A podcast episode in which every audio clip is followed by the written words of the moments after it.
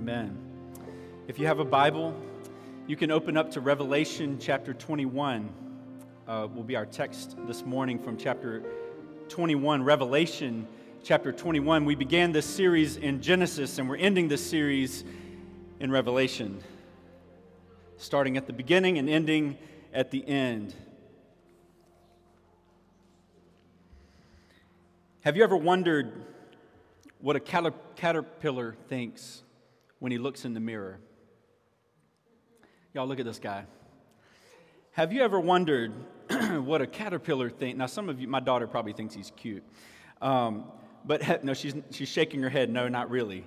Uh, have you ever wondered what a caterpillar thinks when he looks in the mirror? Maybe uh, he looks in the mirror and he thinks, I'm so ugly. No one will ever love me. No wonder I don't have any friends. Look at this. I'm just tired of living. Maybe that's what a caterpillar thinks when he looks in a mirror. But what if he could see the future? What if he could see the future? What if he could look in the mirror and see what he will become? What if he could look in the mirror and see what he will become? Same animal, same creature. That was before, this is after. Same creature. A beautiful butterfly. How would it change his self perception if he looked in the mirror and he could see what he will become in the future? When he looks at the ugliness of his current situation, he can say with faith, that thing is not forever. That thing is not forever. Now look, I love to watch war movies. Anybody else like to watch war movies? Uh, just a couple of you. My wife does not like to watch war movies, and so I have to wait until she's out of town or away before I can actually sit down and watch a war movie. And one of my favorite war movies is the 1963 film The Great Escape starring Steve McQueen. Now, some of you remember Steve McQueen. Amen, amen. This is a story about Allied troops, Allied soldiers escaping a Nazi POW camp during World War II. And in order to escape, the, pris- the spoiler alert, in order to escape, the prisoners had to dig tunnels under the, the, the barracks and under the ground all the way out to the woods outside of the fence. And it took a long time to dig those tunnels, but at the end of the day, 76 prisoners escaped one night. 76. But unfortunately, those soldiers were all tracked down and recaptured except for three. Many of them were executed. This is based on a true story and it's, and it's a, an adventure, but it's a tragedy.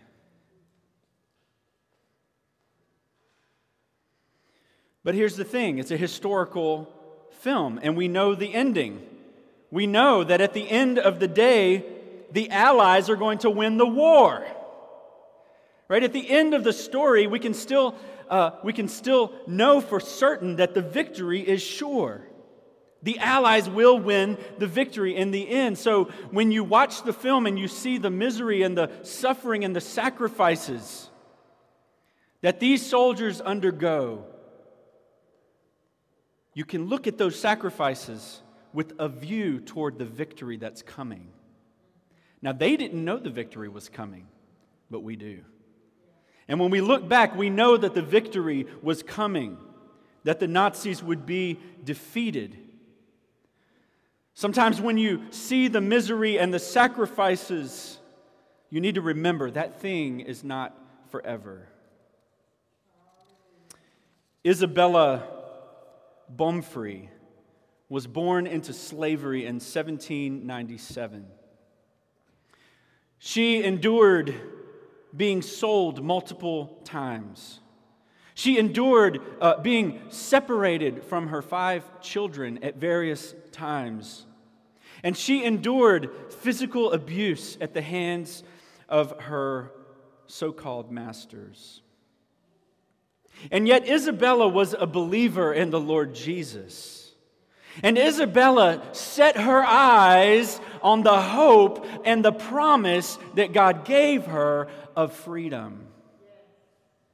In fact, she was so devoted to that future that she escaped her, her, her uh, situation in slavery. She escaped with her infant daughter in 1826. And these are some words that Isabella Baumfree wrote. Listen to this. this these are her own words.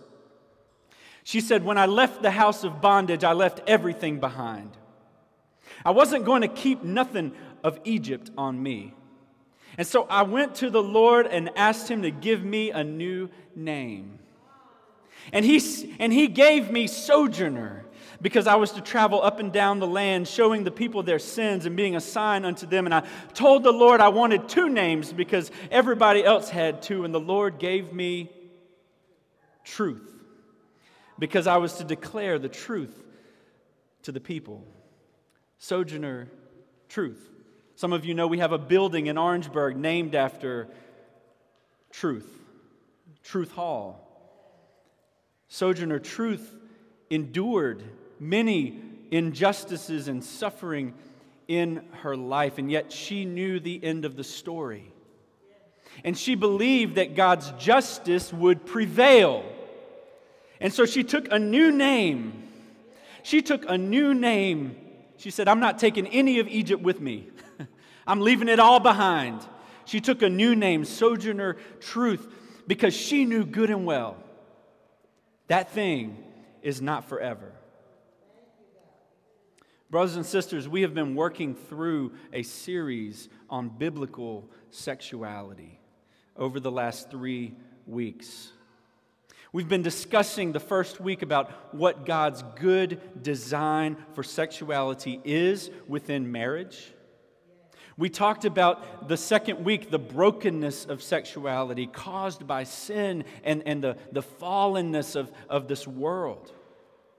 And then, thirdly, last week we, we, we, we heard about the redemption that marriage points us to, our Savior, and that agape love, that sacrificial, unconditional love that marriage is pointing us to. And so today we're going to consider that thing is not forever.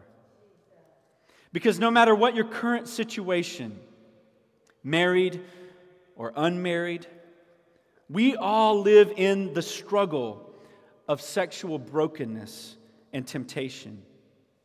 We all live in the frustration of unmet desires and broken dreams. We all live in bodies that do not work the way they are designed to work. And we all live with spirits that long to find satisfaction in things that will never quench our thirst. Sexuality is a struggle for everyone. But here's the good news you already know that thing is not forever. And now we open God's Word, Revelation 21, verses 1 through 5. This is the Word of God. Then I saw a new heaven and a new earth. For the first heaven and the first earth had passed away, and the sea was no more. And I saw the holy city, the new Jerusalem, coming down out of heaven from God, prepared as a bride, adorned for her husband. And I heard a loud voice from the throne saying, Behold, the dwelling place of God is with man. He will dwell with them, and they will be his people, and God himself will be with them as their God. He will wipe away every tear from their eyes, and death shall be no more. Neither will there be any mourning, or crying, or pain anymore, for the former things have passed away. And he who is seated on the throne said, Behold, I am making all things new. And he said, Write this down. What did he say? He said, Write this down, for it is trustworthy and true. Brothers and sisters, we know the end of the story. Brothers and sisters, we know that all the ugliness of today will transform into the beauty of forever. We know that all evil will be defeated. The evil out there and the evil in here It will all be defeated. We know that all those who are bound by chains will be set free. And even now, God is making all things new. And so, all things. And so, we need to live fully aware today of the end of the story. When we look in the mirror, we need to look at the end of the story. And, and because we know what God is going to do, He's already told us, it's already written down. And for all those who are trusting in Jesus, God tells us in this scripture that we get some new things. And you want to know what? The, everybody like to get new things, right? I like to get new things. Here's a couple of new things that God is giving to us in the scripture and what He's promised to us. Number one, we're going to get a new lover. Number two, we're going to get a new family. And number three, we're going to get a new reality. We're going to get a new lover. Look at verses one and two. He says, Then I saw a new heaven and a new earth, for the first heaven and the first earth had passed away, and the sea was no more. And I saw the holy city, the new Jerusalem, coming down out of heaven from God, prepared as a bride, adorned for her husband. Brothers and sisters, when, when Jesus returns to judge the world, he will cast all evildoers into eternal judgment. And look, that includes all sin, not just sexual sin, but all sin. He will judge the world in righteousness. But there's good news. The good news is not everybody who deserves hell is going. Because God has poured His mercy and His grace on this world, and He has made a way for us to escape this judgment that is coming. The Bible tells us over and over that all those who put their faith in Jesus, those for whom he died, those for whom marriage points to, will come out of heaven. And we will inhabit the new earth. And we will be called the new Jerusalem, the new city. That would make a great name for a church, wouldn't it? Amen. Amen. The new city coming down out of heaven, prepared as a bride, adorned for her husband. All the scars and all the shame of the past is erased. All the sin and all of the hurts are washed in the blood of the Lamb. Because He is our new lover, He is our eternal lover. He is the one who loves us with a sacrificial agape love. In the end, we get a new lover. In, the, in two chapters before this, the Apostle John describes the bride in more detail. And he says that it was granted to her, this is in chapter 19, verse 8, if you're taking notes. He says that it was granted to her to clothe herself with fine linen, bright and pure. Notice it says it was granted. That means it was a free gift of God's grace.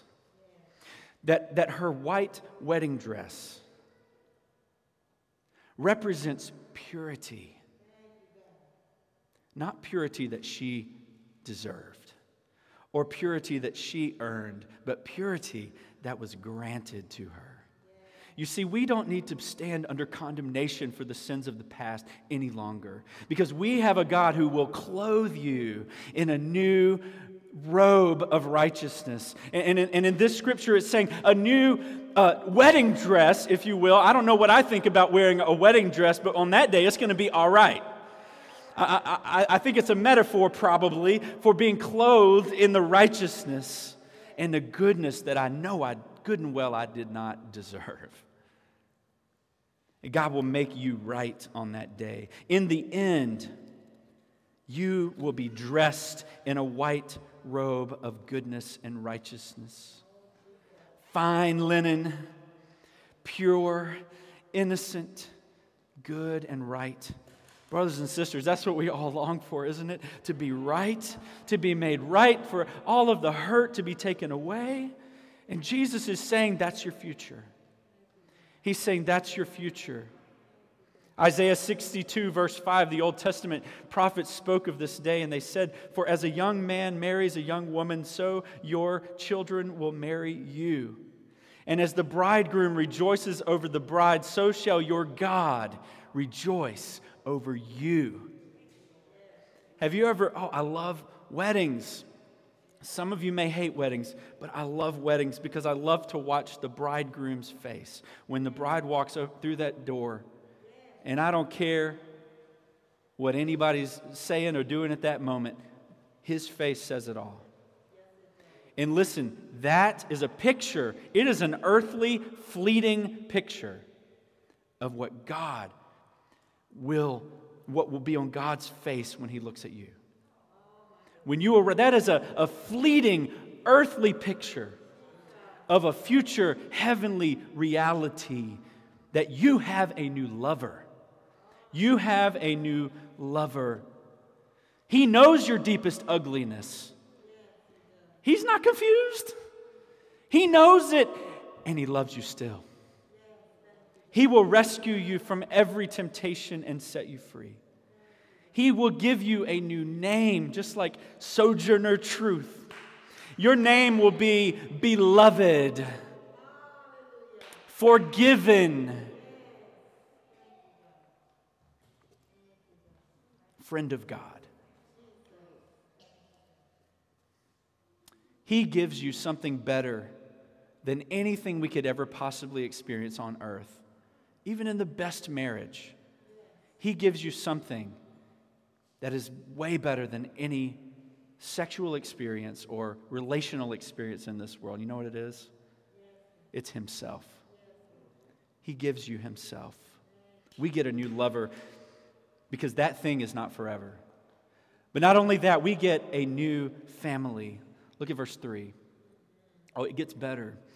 And, and, and, and, I heard a loud voice from the throne. Uh, not a soft voice, right? A, a loud voice.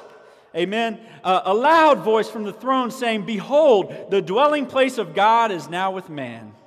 He will dwell with them, and they will be his people, and God himself will be with them as their God. You see, the new earth that God is going to create will be a return to the Garden of Eden before sin entered the picture, except it will be better because there will not even be the possibility of sin this time. You see, we will be made perfect in righteousness. God tells us that we won't even want something apart from God because we will be totally satisfied in Him. Totally satisfied. We're not even going to want to, to, to do anything else except love our lover and he brings us into his family and he creates this family. Notice it, it is referring to a people. Notice he says his people. He doesn't say you as an individual. He doesn't say you as an individual. We need to get out of that mindset of thinking about salvation as just an individual thing. This is a people thing. This is a collective thing. This is something that God is doing to a people, a new family. God does not just relate to us individually, but collectively. That's why church is not about going and getting your church on, because it's not about you. It's about coming together and being in fellowship with the body. And so that means I have to lay down my preferences so that I can love you. And that you lay down your preferences so that you can love me. You see, God creates a new family, a spiritual family. And isn't that what sex is for? If you take it back a minute, it's to create new life, right? It's to create a family. I mean, that's literally what it does, y'all, okay? Get your textbook out, that's what it does. And so, in the future, that family, which now is a worldwide family, and a believing family, that family is going to endure forever. We will dwell with God and one another forever. In the new earth. Look, earth is, I mean, the new, we're not going to heaven when we die. That's confusing, right? We think we're going to heaven when we die, but actually the Bible says no, you're going to the new earth when you die. That's what this passage says. It says that the Jerusalem will come, not go up, but come what? down to the earth. You see, this earth will be renewed and restored and but that's a different sermon. Let me ask you a question true or false? True or false? Marriage is forever. True or false?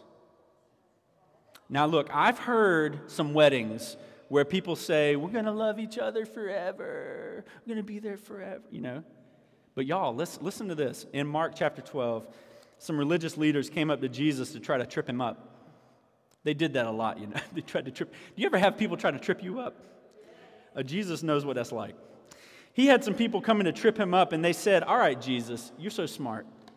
If a woman has a husband who dies, and she remarries, and then it happens again and again and again, let's say seven times, who is she going to be married to at the resurrection? Okay, she had one husband, he died. She got the second husband, he died. The third husband, he died, all the way down to number seven. Who's she married to in heaven? And Jesus, Jesus said this. He said, This is in Mark chapter 12. He said, Is this not the reason you're wrong? because you don't know the scripture or the power of God. And then he says it plain. He makes it plain, y'all. He says, For when they rise from the dead, they neither marry nor are given in marriage, but are like the angels in heaven. Jesus tells it plain. That thing is not forever. Marriage is not forever. Sex is not forever. When we make it to the new city, when we are the new city, we will be like the angels in heaven. Does that mean we get wings? No, I don't think so. What it means is we're not going to reproduce anymore. There's going to be a fixed number of us. Okay? That's what he's saying. That, that, that will inhabit the new heavens and the new earth. We'll be like the angels. That thing is not forever. That's the title of this message. That thing is not forever. Because in the new heavens and in the new earth, we will experience intimacy much greater than the best of all possible intimacy that we can find on earth. We will experience brotherhood and sisterhood under one Father. We will experience vulnerability and care, compassion, partnership, transparency, and trust, sharing life together in perfect and complete happiness and delight because we get a new family. We get a new family. That thing is not forever. We get a new lover, we get a new family, and we get a new reality. Look at verses 4 and 5. The Bible says, he will wipe away every tear from their eyes. I sat in the hospital this week with a family in tears because of violence in our community. And God is saying He will wipe away every tear from their eyes. Death shall be no more. There, there were two people shot in this incident. You may have read about it in the newspaper. And the other man died. But we get a new reality. And that new reality is He will wipe away every tear from their eyes, and death will be no more. Neither shall there be mourning or crying or pain anymore, for the former things have passed away. And He who was seated on the throne said, Behold, I am making all things new. And he said, Write this down, for these words are trustworthy and true. You see, God is not going to just transform us, He is. He's going to transform us. All right? You're going to have a new body. It's going to be the, uh, the version 2.0, new and improved body that can do things you can't even imagine. The resurrection body. Read 1 Corinthians 15 if you want a little bit of that. But he's not just going to transform your body, he is going to make all things new. That means the cosmos is going to be changed. Uh, physics, the laws of physics are going to change. All the things that bring tears and death and mourning and pain will pass away. And that goes for our sexuality too, because it is a huge source of brokenness that one day will be mended. All things means all things. But it seems too good to be true, doesn't it? It seems like pie in the sky. It seems like you Christians are always talking about heaven and how things are going to be better. And so God anticipates that, and that's why He says, write it down. Write it down, for these words are trustworthy and true. He can sense John's like, uh, mm, that sounds great. Write it down. right? Write it down. Write it down, John. That's why we have a Bible. Did you know we have a Bible because God's word that was given through the prophets and the apostles needed to be written down? It needed to be written down because we needed to know that is, that is for real. That is for real. That's what the word is. It's the written word of God. That's what your Bible is. It's not too good to be true, it's trustworthy and true. And so, brothers and sisters, we can make it through the struggle of this fallen world because we know that that thing is not forever. And we know that one day we will have a new lover. And we know that we will have a new family. And we know that we will have a new reality.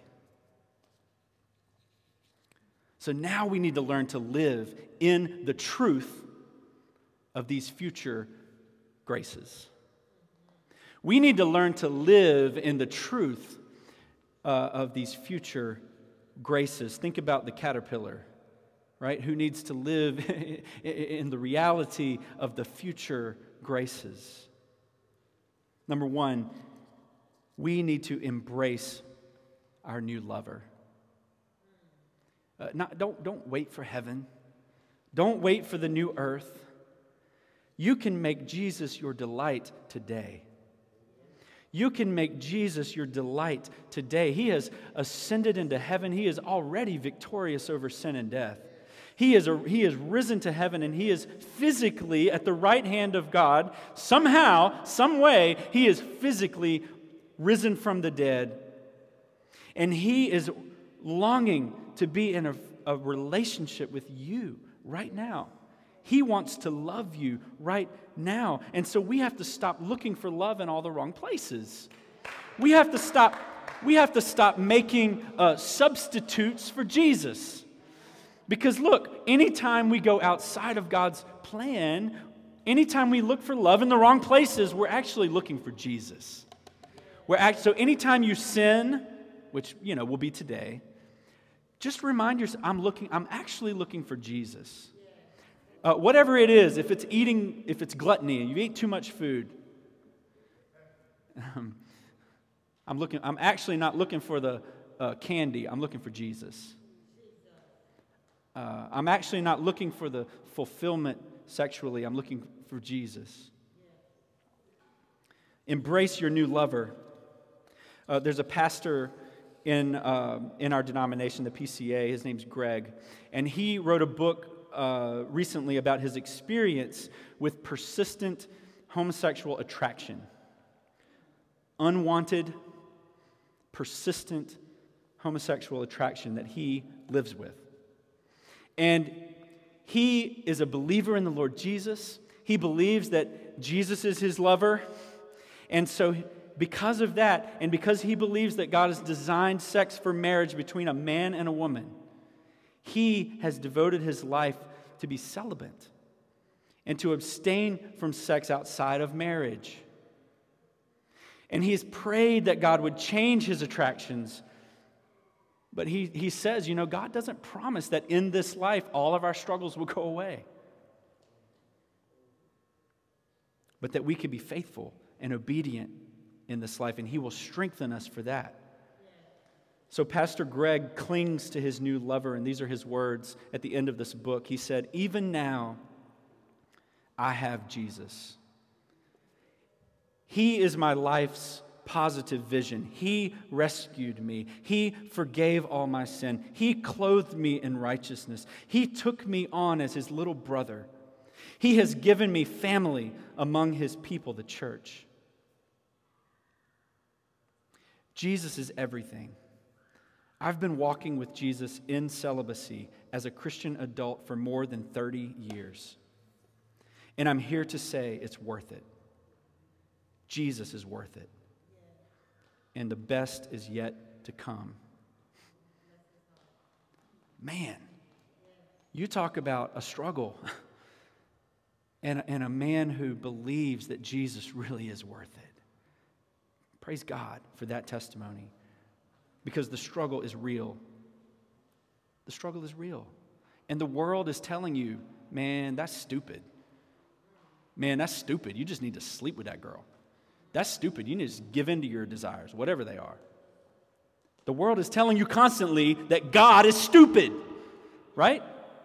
And that should not surprise us because it's the world, right? And your own flesh will tell you that God is stupid. But God is not stupid. God knows what He's doing. He's got a plan, and He wants us to live in it and walk in it. Okay, and that means we have to repent. That means we have to turn from our sin and from our Jesus replacements and embrace our lover. The one who actually lived and died for you. The one who loves you unconditionally. That's the one that you need to embrace, friend. And not only that, we need to embrace our new family. Because I love what Greg said. He said, God has given me a family among his people, the church. Hallelujah. Amen for that. Because you know what? The church should provide support for those who struggle. You know why? Because we all struggle. Some of us keep it uh, closed up. But I know some of you struggle with loneliness. Some of you are married and you struggle with loneliness. Embrace your new family. Don't wait for heaven. You have a new city now. Amen. Uh, uh, you have a new city now. You are a new city now. We are brothers and sisters. Think about it. Brothers and sisters relate to one another in a non sexual way unless there's something really broken there. Right? And, and, and that happens. we we keep it real. But a brother and sister re- relate to one another in a non sexual way, and that is the future. Brother and sister relationships forever. That thing is not forever. Brother and sister relationships are forever. 1 Timothy 5, verses 1 through 2 says, Treat older men as you would a father, younger men as brothers, older women as mothers, younger women as sisters in all purity. If you think of her as your mother or your sister, you're not going to objectify her. Let me say that again. If you think of her as your mother or your sister, you will not objectify her. If you think of him as your father or your brother, you will not fantasize about him. We need to embrace our new family. We need to embrace our brothers and sisters, our fathers and mothers. And we need to work on it. Because look, we live, we're still living in a pandemic, and it's, it's hard. We have, some, we have two women here today who haven't been here throughout the whole, or maybe once in, in a whole pandemic, and once because of the danger of COVID. Okay, and that's okay. But they're here with us today, and don't you feel the love? Don't you feel the love of these mothers in the faith? I do. I feel it. Embrace your new family. Make that phone call, right? Send out that text message. Uh, the church is not an institution, it's a family. So let's be a family, y'all. We talk about it, let's do it. do it. You got a problem with somebody? That's your brother. You got a problem with somebody? That's your sister. Uh, work it out. Love one another. Embrace your new lover, embrace your new family, and last, embrace your new reality. God is making all things new. Is that present tense or, or future tense? Present tense. God is making all things new. That means He's doing it right now. That means that many things, that means many, many things, but it means especially that we ought to live faithfully in the situation where we find ourselves. So, where do you find yourself? Are you married? Are you unmarried? God wants you to embrace the new reality today. If you're in your current situation, if you're married, that means love and respect one another. Go listen to last week's sermon, okay? Love and respect one another. Joel did a good job preaching on that. Love and respect one another. And the Bible says, do not withhold sex from one another, but come together often. Come together often. This is a biblical command. If you're married, and if you're able, and if you're not having sex, then you're living in sin. God says, come together as husband and wife. I hope that's awkward. It is when I read it in the Bible, right? It's a little awkward, but God is calling married folk to come together physically and to love one another in the full expression. Why? Because it points to something, right? It points to something that God has done for us. It points to His love, His sacrificial love for His church. And I know that it's not always that simple. I know. I know it's not always that simple. Because we live in bodies that don't work right? We live in, in circumstances that are difficult. We live with constant temptation. And so we need to rely on the grace of God to work on the things that we can work on. To work on the things that we can work on. Get a counselor. Get help. If it's, if it's such a struggle, get help. Love one another and have sex, you married people out there. It is God's good design. If you're unmarried, the Bible says you have a special calling and opportunity. You have a special calling and opportunity. And, and there are unmarried people of various kinds, right? There's some who have lost their husband, there are some who are teenagers, there are some who are everywhere in between, right? And so that's a lot of us. God says in the Word that you have a special calling and opportunity to devote yourself to the kingdom of God in ways that married people can't because they're just too busy with the married stuff. But you have an opportunity as an unmarried person to focus in on serving the Lord and His kingdom and serving other people and cultivating community and doing all the things that need to happen. You have a special opportunity. The, the Son of God, the Lord Jesus, in his earthly life, was not married. Okay, there's a really important lesson in that for us, isn't there? That he identifies with you. He identifies with us because he wasn't married. He had to resist those temptations just like you do. He had an opportunity to devote himself. Don't think about what you can't do okay? Please, don't just think about what you can't do, think about what you get to do. What does being unmarried free you up to do? Have you ever had a friend who started dating somebody and all of a sudden they were married? Not really, but they were acting married. And what happened to them? Were, there, were they any use to God? Why? Because you never see them anymore, right? They're gone, they disappear, they're off together doing whatever they do, right? Being together, the, just the two of them. That's not marriage. Okay? What God calls us to in our unmarried lives is not to do that. Don't pretend you're married and do the fake marriage thing. That doesn't honor God. And it doesn't help you serve. But embrace your situation. Embrace your situation. Devote yourself to the kingdom of God and to things that you can do that, that I can't do as a married man. There are things that you can do, places you can go that I can't. So do it. Serve the Lord in those ways. Give other people meddling rights into your life. Because we know as a struggle, you are still a sexual being. You still have desires that are unmet and outside of marriage will be unmet. And so you need, you need accountability, you need prayer, you need help, you need someone who can ask you the tough questions, right? to help you along the way. And I got to say this some of you need to be bold. Some of you unmarried, and I will say, especially you young men, need to be bold. You need to take steps toward marriage. Don't be afraid to pursue God's good design.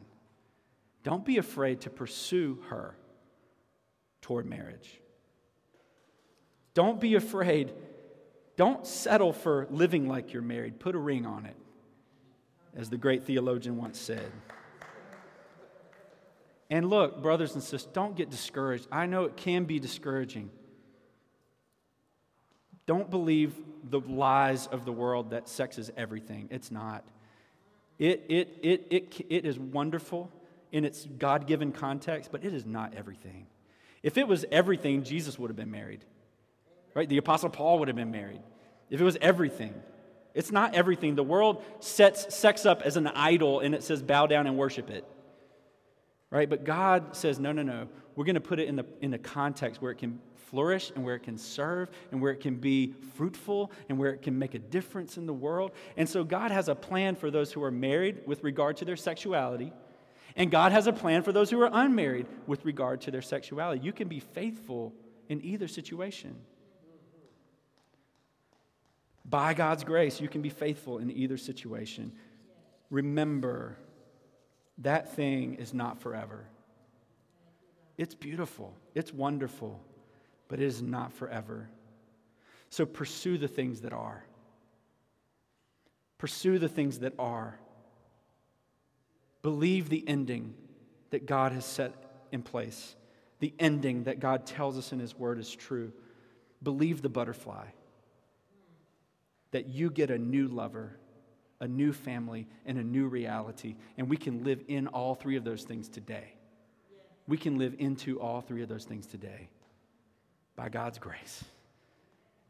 Amen. Lord, we thank you for your word. Lord, we thank you for the way that you help us in our weakness and you challenge us in our, in our sin, Lord. In so many ways, we fall short of your glory. And yet, God, you are God of mercy and grace. You have poured it out on us, Lord. You have given us every opportunity to come to you in faith and to receive the good the beauty of that dress that you that you place over our lives.